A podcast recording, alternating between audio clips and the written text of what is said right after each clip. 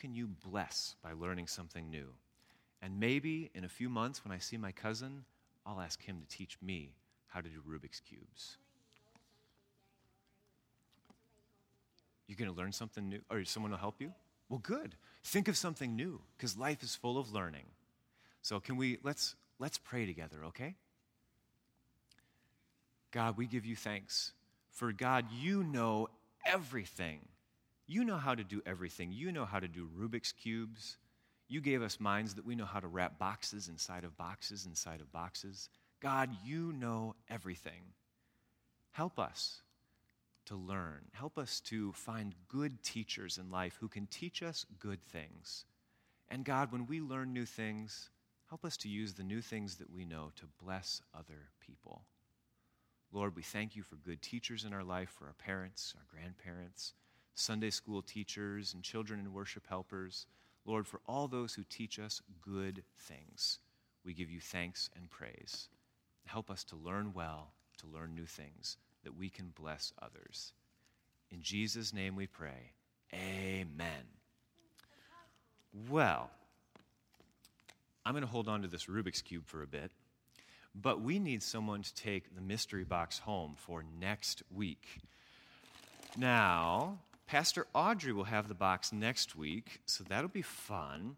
And since we sent it home with a boy last week, we'll alternate this week. So maybe we should send it home with a girl this week. So, and we'll also need to know that there's a girl who will know that they'll be here next week. Okay, so we're pretty sure. And then we'll have one more week with the mystery box. So maybe if you don't get it this week, you might get it next week. You'll be home. Hmm. Sadie, you guys know you'll be here? You'll be here? Oh, I think you'll be here too. That's good. I'm glad everybody will be here. Sadie and Evelyn, do you want to take the box home this week? And then Pastor Audrey will have the box for next week, and then we'll send it home one more time. And then you know what? I think we're going to do this all summer next summer because I kind of like seeing what you guys come up with in the box. So, as we sing our next song, kids, you can head back to where you're seated, and we'll send this home. And remember, Elliot, Jody, no live animals or things that used to be alive. Thanks, everybody. Let's sing. I'll give you your Rubik's Cube back. Okay. Oops.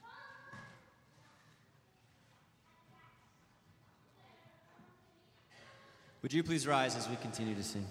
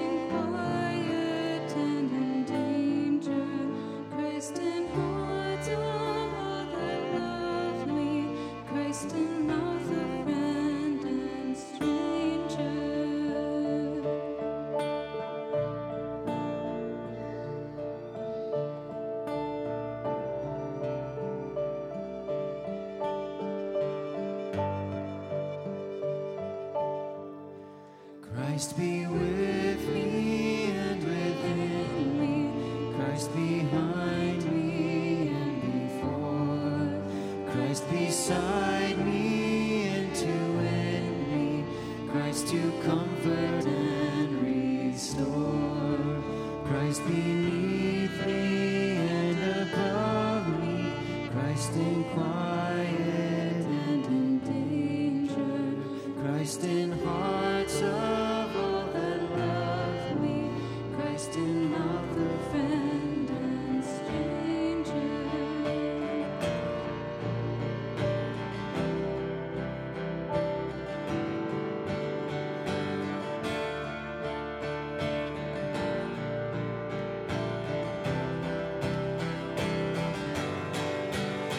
Christ in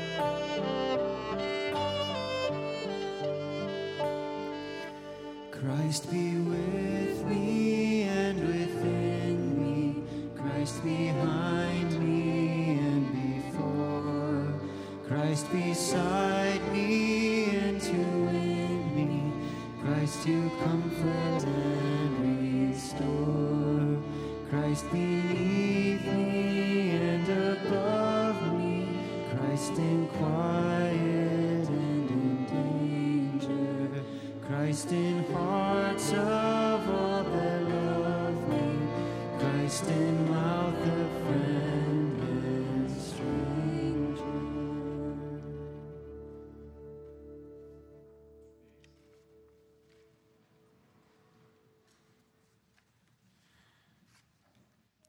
When we come to confession and assurance, this happens both individually and corporately. There are things that we confess within our own souls, within our own hearts, knowing the sins that we have committed, and they are many. And yet God's mercies are new every morning, for great is your faithfulness, O Lord. There's also a different function of confession and assurance within a community of believers, within the church. And that is also to grieve and lament when our world is not all as it should be. There will always be more prayer requests that will come through, for things are not all as they should be. There will be headlines in the news that will remind us ever so quickly that the world is not all as it should be. We know that yesterday, uh, one person was killed as a car was driven through uh, counter protesters in Charlottesville. When we come together as the people of God, we do grieve for the sins of the world. Even those that we say those are far off, those aren't in our backyard, or maybe we didn't commit those sins. And yet, these are for all of us as people of God to bring together before the Lord in prayer. Because we know the beginning of the story and the end of the story. For our intro to confession this morning, I want to share with you Genesis chapter 12. Genesis chapter 12 is the call of Abram, and it was Abram's family, and he was renamed Abraham, that he would be a blessing to all nations. I want to read for you from Genesis chapter 12, the call of Abram, as we come together for confession and lament this morning. The Lord said to Abram, I will make you into a great nation, and I will bless you. I will make your name great, and you will be a blessing. I will bless those who bless you, and whoever curses you, I will curse, and all peoples on earth will be blessed through you. All peoples on earth will be blessed through you. Let's pray together. God, we come before you on the morning of this day and we grieve. We grieve for the places in our world where life is not valued. We grieve the places in our world where life is devalued at the expense of another.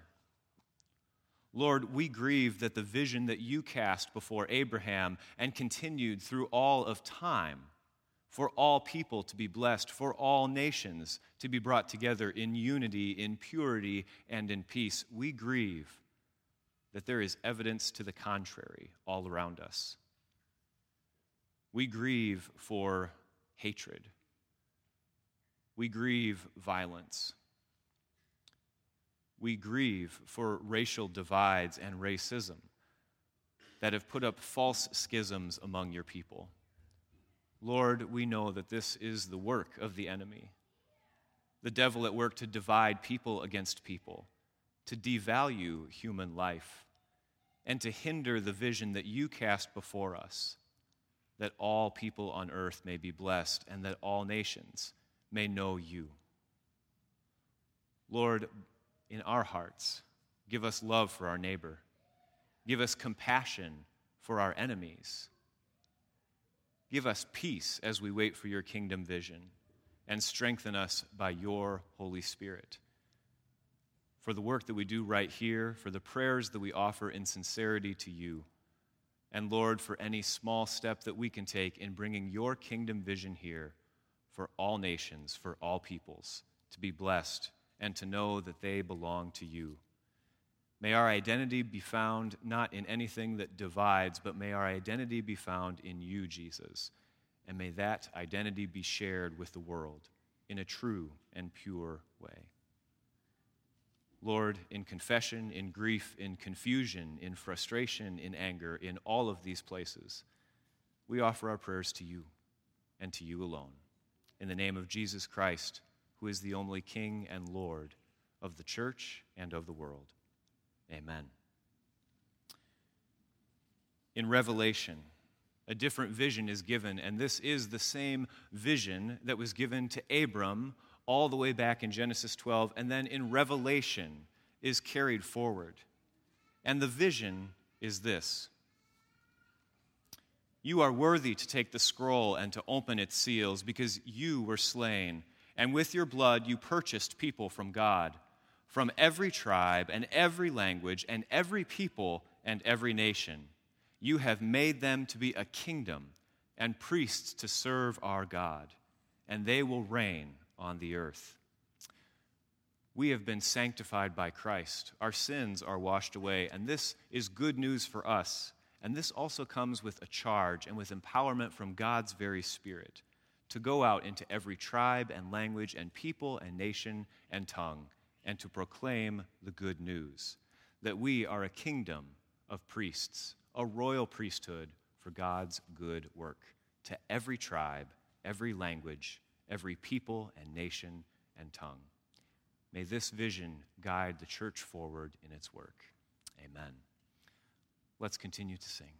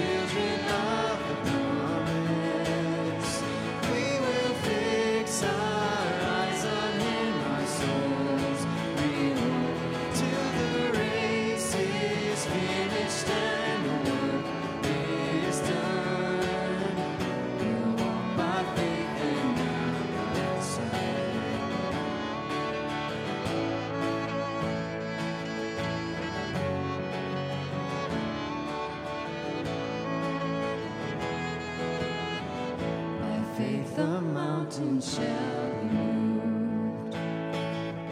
and the power of the gospel shall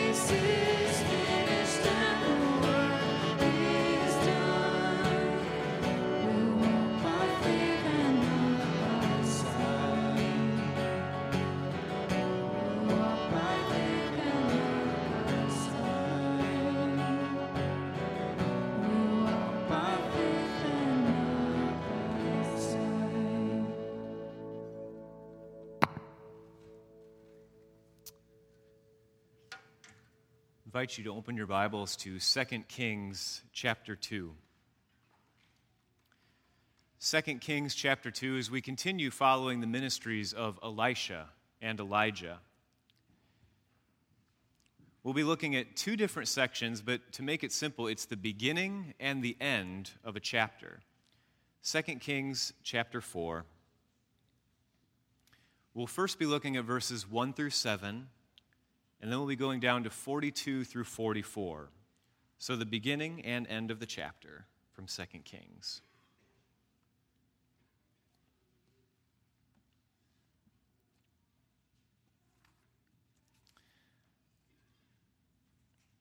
To set a bit of context, uh, for one, there are no bears attacking in this story. So you survived through that last week. There are no bears in this story, but there is a continued shift happening. When Elijah started his ministry of a prophetic witness of confronting King Ahab long time ago, for us, way earlier in the summer, years have passed between Elijah's beginning of his ministry and where we pick up with Elisha today. When Elijah first confronted King Ahab, he started his ministry, as recorded in Scripture, by pronouncing a drought upon the land. A drought brings famine, famine brings scarcity. Elisha, just as Elijah went out, Elisha comes in, in the reverse, and does not proclaim a drought or famine or scarcity, but Elisha's ministry begins to bring an abundance back to the land. Elisha in not, is not undoing the work, but is showing a different side. The people have experienced famine and drought and scarcity. And the two texts that we look at this morning, 2 Kings 4 1 through 7 and 42 through 44, have to do with abundance. Now, abundance is a word that we can probably come up with some synonyms for. It's a word that creates a picture in our mind.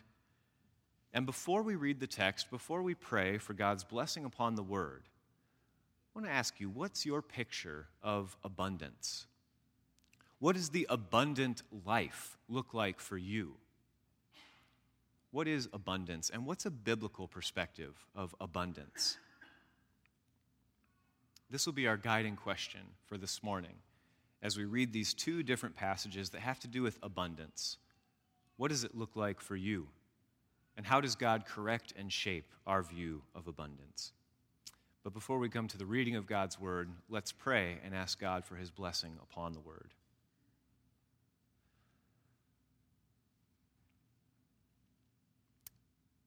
Lord, by the power of your Holy Spirit, we pray that you illumine your word to us.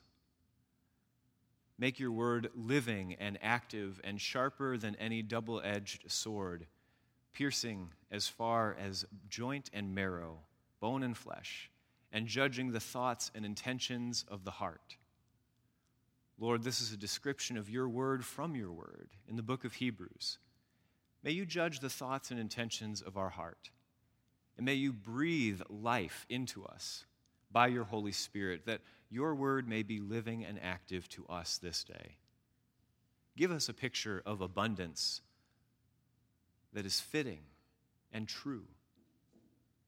Lord, allow us to be shaped and molded by your word. Lord, in all of this, we pray simply that your grace and truth may reign here in this place. Speak, O Lord, for we, your servants, listen. In the name of Jesus, we pray. Amen. 2 Kings chapter 4. If I said chapter 2 earlier, I'm sorry. That's just because I was still stuck on the bear story from last week. 2 Kings chapter 4, beginning at verse 1. The wife of a man from the company of the prophets cried out to Elisha, Your servant, my husband, is dead, and you know that he revered the Lord. But now his creditor is coming to take my two boys as his slaves. Elisha replied to her, How can I help you? Tell me, what do you have in your house? Your servant has nothing there at all, she said, except a small jar of olive oil. Elijah said, Go around and ask all your neighbors for empty jars. Don't ask for just a few. Then go inside and shut the door behind you and your sons. Pour oil into all the jars, and as each is filled, put it on to the side. She left him, shut the door behind her and her sons. They brought the jars to her, and she kept pouring. When all the jars were full, she said to her son, Bring me another one. But he replied, There is not a jar left. Then the oil stopped flowing. She went and told the man of God, and he said, Go, sell the oil and pay your debts. You and your sons can live on what is left. And now going down to verse 42 for the end of the chapter. A man came from Baal Shalisha, bringing the man of God 20 loaves of barley bread, baked from the first ripe grain, along with some heads of new grain. Give it to the people to eat, Elisha said. How can I set this before a hundred men? his servant asked. But Elisha answered, Give it to the people to eat. For this is what the Lord says They will eat and have some left over. Then he set it before them, and they ate and had some left over, according to the word of the Lord. This is the word of the Lord. Thanks be to God. This is the word of the Lord and has to do with abundance. God has intervened by the word of the Lord given to Elisha that God would intervene and mess with the very laws of physics. That the woman, the widow, who thought she had nothing left, is instead given an abundance. Enough oil to pay off all of her debts, and enough oil to sell that her and her sons may live off of it. A picture of going from scarcity to abundance. Just as Elijah's decreed famine brought scarcity, now Elisha brings abundance in this story and provision. God has intervened. This is one of the miracles where God intervenes in the laws of physics. Mass cannot be created or destroyed, matter cannot be created or destroyed, except here we have a small jar of olive oil filling jar after jar after jar, only limited by the amount of jars that the woman took into the house, only limited by how far she was willing to take Elisha's strange request to go ask her neighbors for a bunch of different jars. And I know some of you share, we share some cultural similarities. You know who she wanted to go to was the old Dutch pack rats who have every mason jar they've ever had in their cellar. And, and how many of you have like 40 different butter tubs with 16 different things in them in your fridge? Oh, yeah. She should have come to some of our houses and gotten our abundance of free Tupperware. God has intervened in the loss of physics, that this small jar has filled up every spare container that she could get. And in the same way, with a strong and clear echo towards the New Testament, a few loaves are given to way too many people. Do we know another story like this? Where a few loaves are put in front of a mass crowd of people and they ate until they were full and then even had leftovers? Now, consider for us, sometimes in our culture, leftovers can be a nuisance, right? You know, leftovers are like the meal that we didn't plan ahead for, that we're just kind of done, but we've had a few meals, so now it's like, well, we've got like, you know, half a thing of corn, we've got some broccoli, oh, there's that chicken from last week, and, and we're starting to, to add up in our minds, I wonder if that's still good. Uh, is that moldy or not? Um, I, I can't help but to notice that my parents are here this morning. Um, my dad and I had such a smorgasbord once, and uh, we, we ate lunch at different times. He got out. You don't mind me saying this, do you? It, it's, too, it's, too, it's too late now. Just remember, I do have a policy of asking for permission, but I'm breaching that today. And uh, he, he looked at some rice that we had had a few nights ago or several nights ago, and it was moldy. So I thought, oh, I better throw that away, but he just set it aside. I came into the house and was like, oh, good, dad didn't eat the rice. And I stirred it up, put it in the microwave, and ate it. Mom was gone somewhere else. I was fine, by the way. Leftovers for us, though, you all have gone through this. Leftovers for us can be a nuisance, but in this day and age, leftovers were a blessing. Because we go to the store, it's not a question of if there will be bread at the store. Maybe the question is, will they have our favorite kind of bread? Because we have 40 different breads to choose from.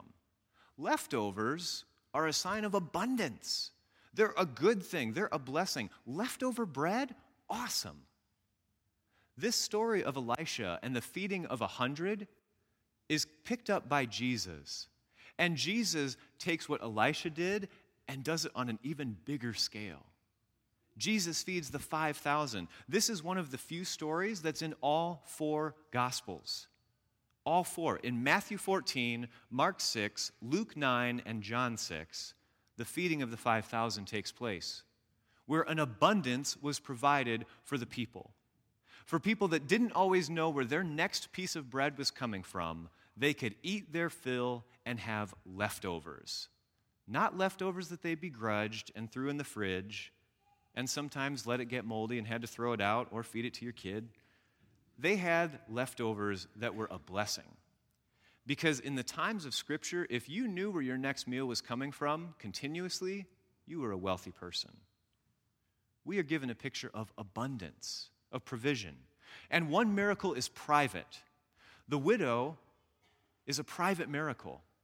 She's paying off her debts. This is behind closed doors because God has nothing to prove, but God does have care and compassion for the alien, the orphan, and the widow.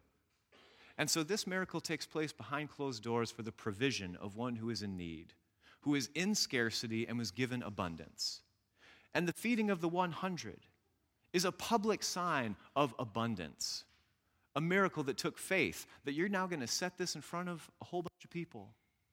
One of our greatest fears is hosting people and running out of food. We just don't like that to happen. Leftovers signs of abundance are given one private, one public. But when we talk about abundance, we have to be careful. And the reason we have to be careful is because there is a co opting, a, a, manipulation of Scripture's theology of abundance. And it has a specific name. It's called the prosperity gospel. And what that means is that Jesus died so that you could be really, really rich. The prosperity gospel has less to do with provision for God's people being cared for and more about you getting what you want. And we have to be careful because we live in a world of abundance. We really do. We live in a world of abundance. And we have to be careful that our view of abundance doesn't turn into us just getting what all that we want but that our view of abundance is one of God's provision, and that our vision is set on Christ's kingdom. Seek ye first the kingdom of God, and all these other things, all the other stuff will be added unto you. But it starts with being framed by God's vision of abundance, not by our own list of needs and wants. In 1969, the Rolling Stones, of all groups, released a song on their album Let It Bleed, and the song was this You can't always get what you want. Anybody know that song? Oh, good. Well, handful.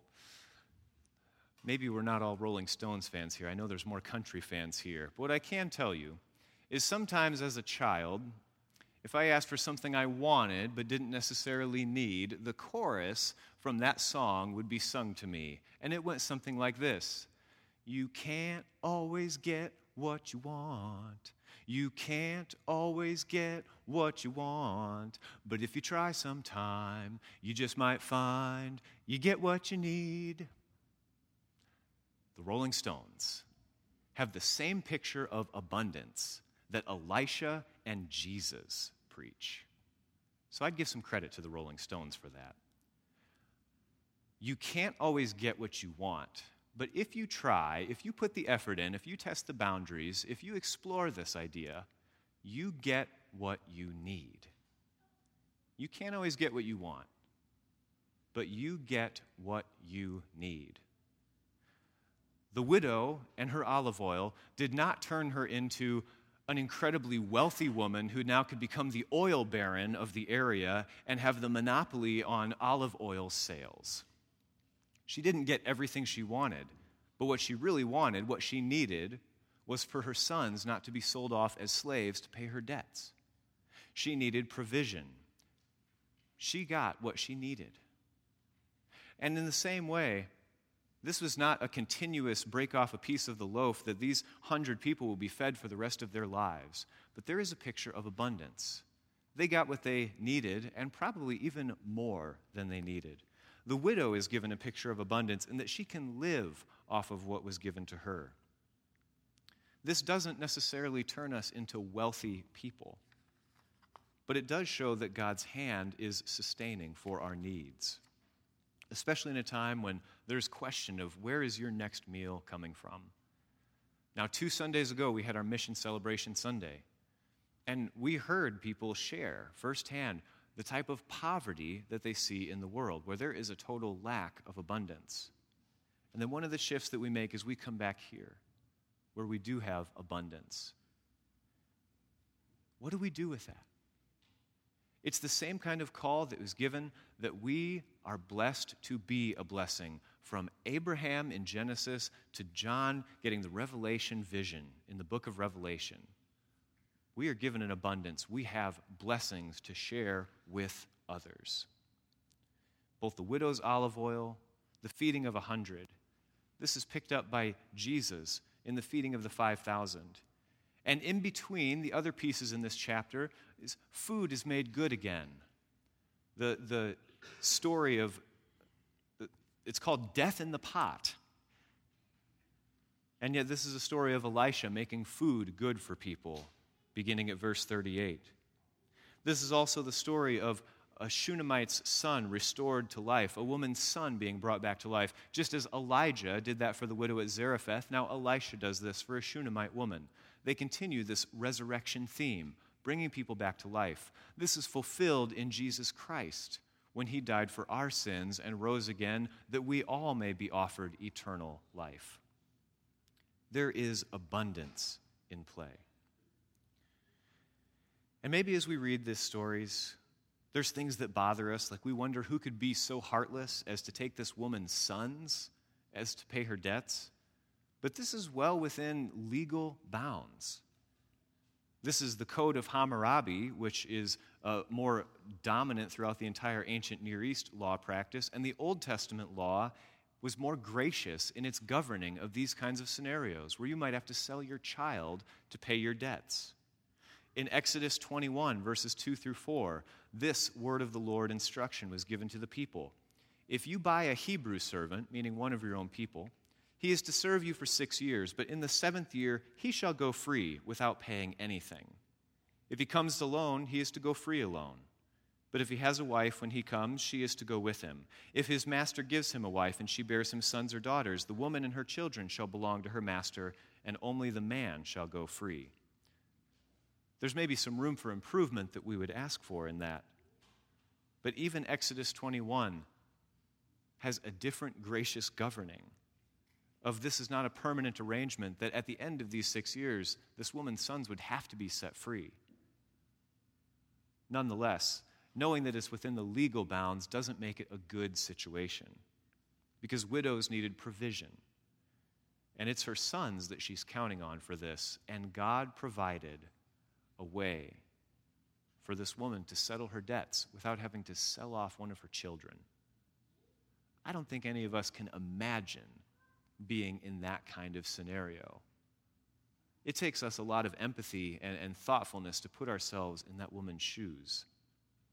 The desperation with which she comes to Elisha, and the Lord provides a way forward. We can't always get what we want, but if we try, we get what we need. This is abundance. But abundance is not just physical goods. Abundance is not just having what we need to eat. Abundance is not just to do with checking accounts and 401ks. Certainly, God can choose to bless us however God sees fit, and we give thanks to God for blessings in whatever form they come. But blessing goes beyond physical possessions. Blessing also goes right into the realm of eternity, where we consider that we've been given eternal life, and that the abundant life is not just having everything that we need, but the abundant life is to be sent on mission. The abundant life is to have a vision for how the world can be and a way forward that we can take part in that kingdom vision. The abundant life is that God gave us purpose. God gave us direction for how to live our lives. There's something sad about being stuck in what we think of as maybe a dead end route of life, where you're just going day to day. You're not really sure what there is to live for. God gave us the abundance of life that we live our lives with vision and with purpose. Vision and purpose, direction. This is also captured maybe in the book of Proverbs. In Proverbs chapter 37, verse 4, we're told, Take delight in the Lord, and he will give you the desires of your heart. And in the same way, maybe this prosperity gospel twists a verse like that and says, See, God will give you whatever your heart desires. But that turns God into a genie, like the one from Aladdin. That turns God into a wish list that we ask for. But Psalm 37 4 starts, Proverbs 37 4 starts with saying, Take delight in the Lord. First, we immerse ourselves in God's presence. We find our strength. The joy of the Lord is our strength. Take delight in the Lord. Take delight in God's presence, and then He will give you the desires of your heart because there is an income and an output on this. The income is ourselves being invested in God's vision for what our life should be. The outcome is we have the desires of our heart because God has changed our hearts. John Calvin, the, the forerunner in some ways of the Reformed tradition, said the human heart is a factory of idols because our hearts are so easily brought in all different directions. We have an idea of prosperity, we have an idea of what abundance can be, but it takes God's presence in our lives to shape what abundance should be, what the life of abundance should look like. And then we have the desires of our hearts because God has changed our hearts. God has helped us sort out what we think we want, but we don't actually need. God has come in and selected in our hearts what an idol is and removed it from us so that we can first seek the kingdom and Christ's righteousness. Jesus in John chapter 10 said that the thief comes only to kill and steal and destroy, but I have come that you may have life and have it to the fullest to have it to abundance. Jesus says that he gives us life to the abundance. Jesus fed the 5,000 and gave them leftovers. But part of the abundant life that Christ gave us was that we live with purpose. We have an identity that's not just caught up in a whole host of idols and longing after worldly things. We have an identity that is shaped by Christ's call for our lives to take part in kingdom work, to have vision and identity and purpose. This is part of what we have together as the church is accountability to hold each other to the vision of an abundant life that Christ gave us. So, will you get everything you want? Proverbs would say, yes. You will have all the desires of your heart when your heart is shaped to be like God's heart. When we care about the things that God cares about, when we pursue the vision that God gives us, then yes, we will see the desires of our heart before us. In the meantime, we might get caught up in other things. But abundance can be hard to think about. And it can maybe seem distant for us to talk about or understand. Because maybe you look at your life and you think, well, what do I really have to offer to this whole kingdom vision? Where's my part in that? This is why the story of the widow's olive oil is so important to me. Because when Elisha asked her what she had left, she said, There is nothing. I have nothing left. There's nothing in my house except a small jar of oil. And God took that small jar of oil and turned it into an abundance. God can do immeasurably more with what we have than we can ever ask or imagine. And consider that in terms of your own giftedness. What is it that you do? What has God given you a talent for? Maybe it seems small in your eyes. Maybe think, well, I can do this, but I can't do what they do.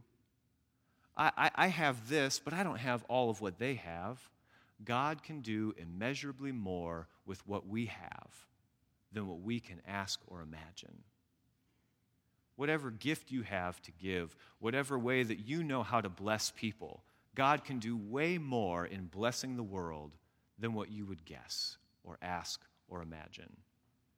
The widow thought she had nothing left, but that was until God got involved and showed her just how much she had. Whatever gift that is for you to give, give it well, give it in faithfulness, and give it with a kingdom vision. Whether it's a talent you have, whether it's some small shred of knowledge that you have, whatever it is, God can do more with our gifts, more with our blessings, more abundance than we could ever imagine. And when we use our gifts and ask God to bless them, whether they be physical or whether they're acts of service, whether they're gifts or whether they're just simple words of encouragement and affirmation for those who are downtrodden, whether it's the gift of time spent, however we use what we have, let's be like the widow who had just a small amount and it was used for abundance. In the name of the Father, Son, and Holy Spirit, amen. Let's pray.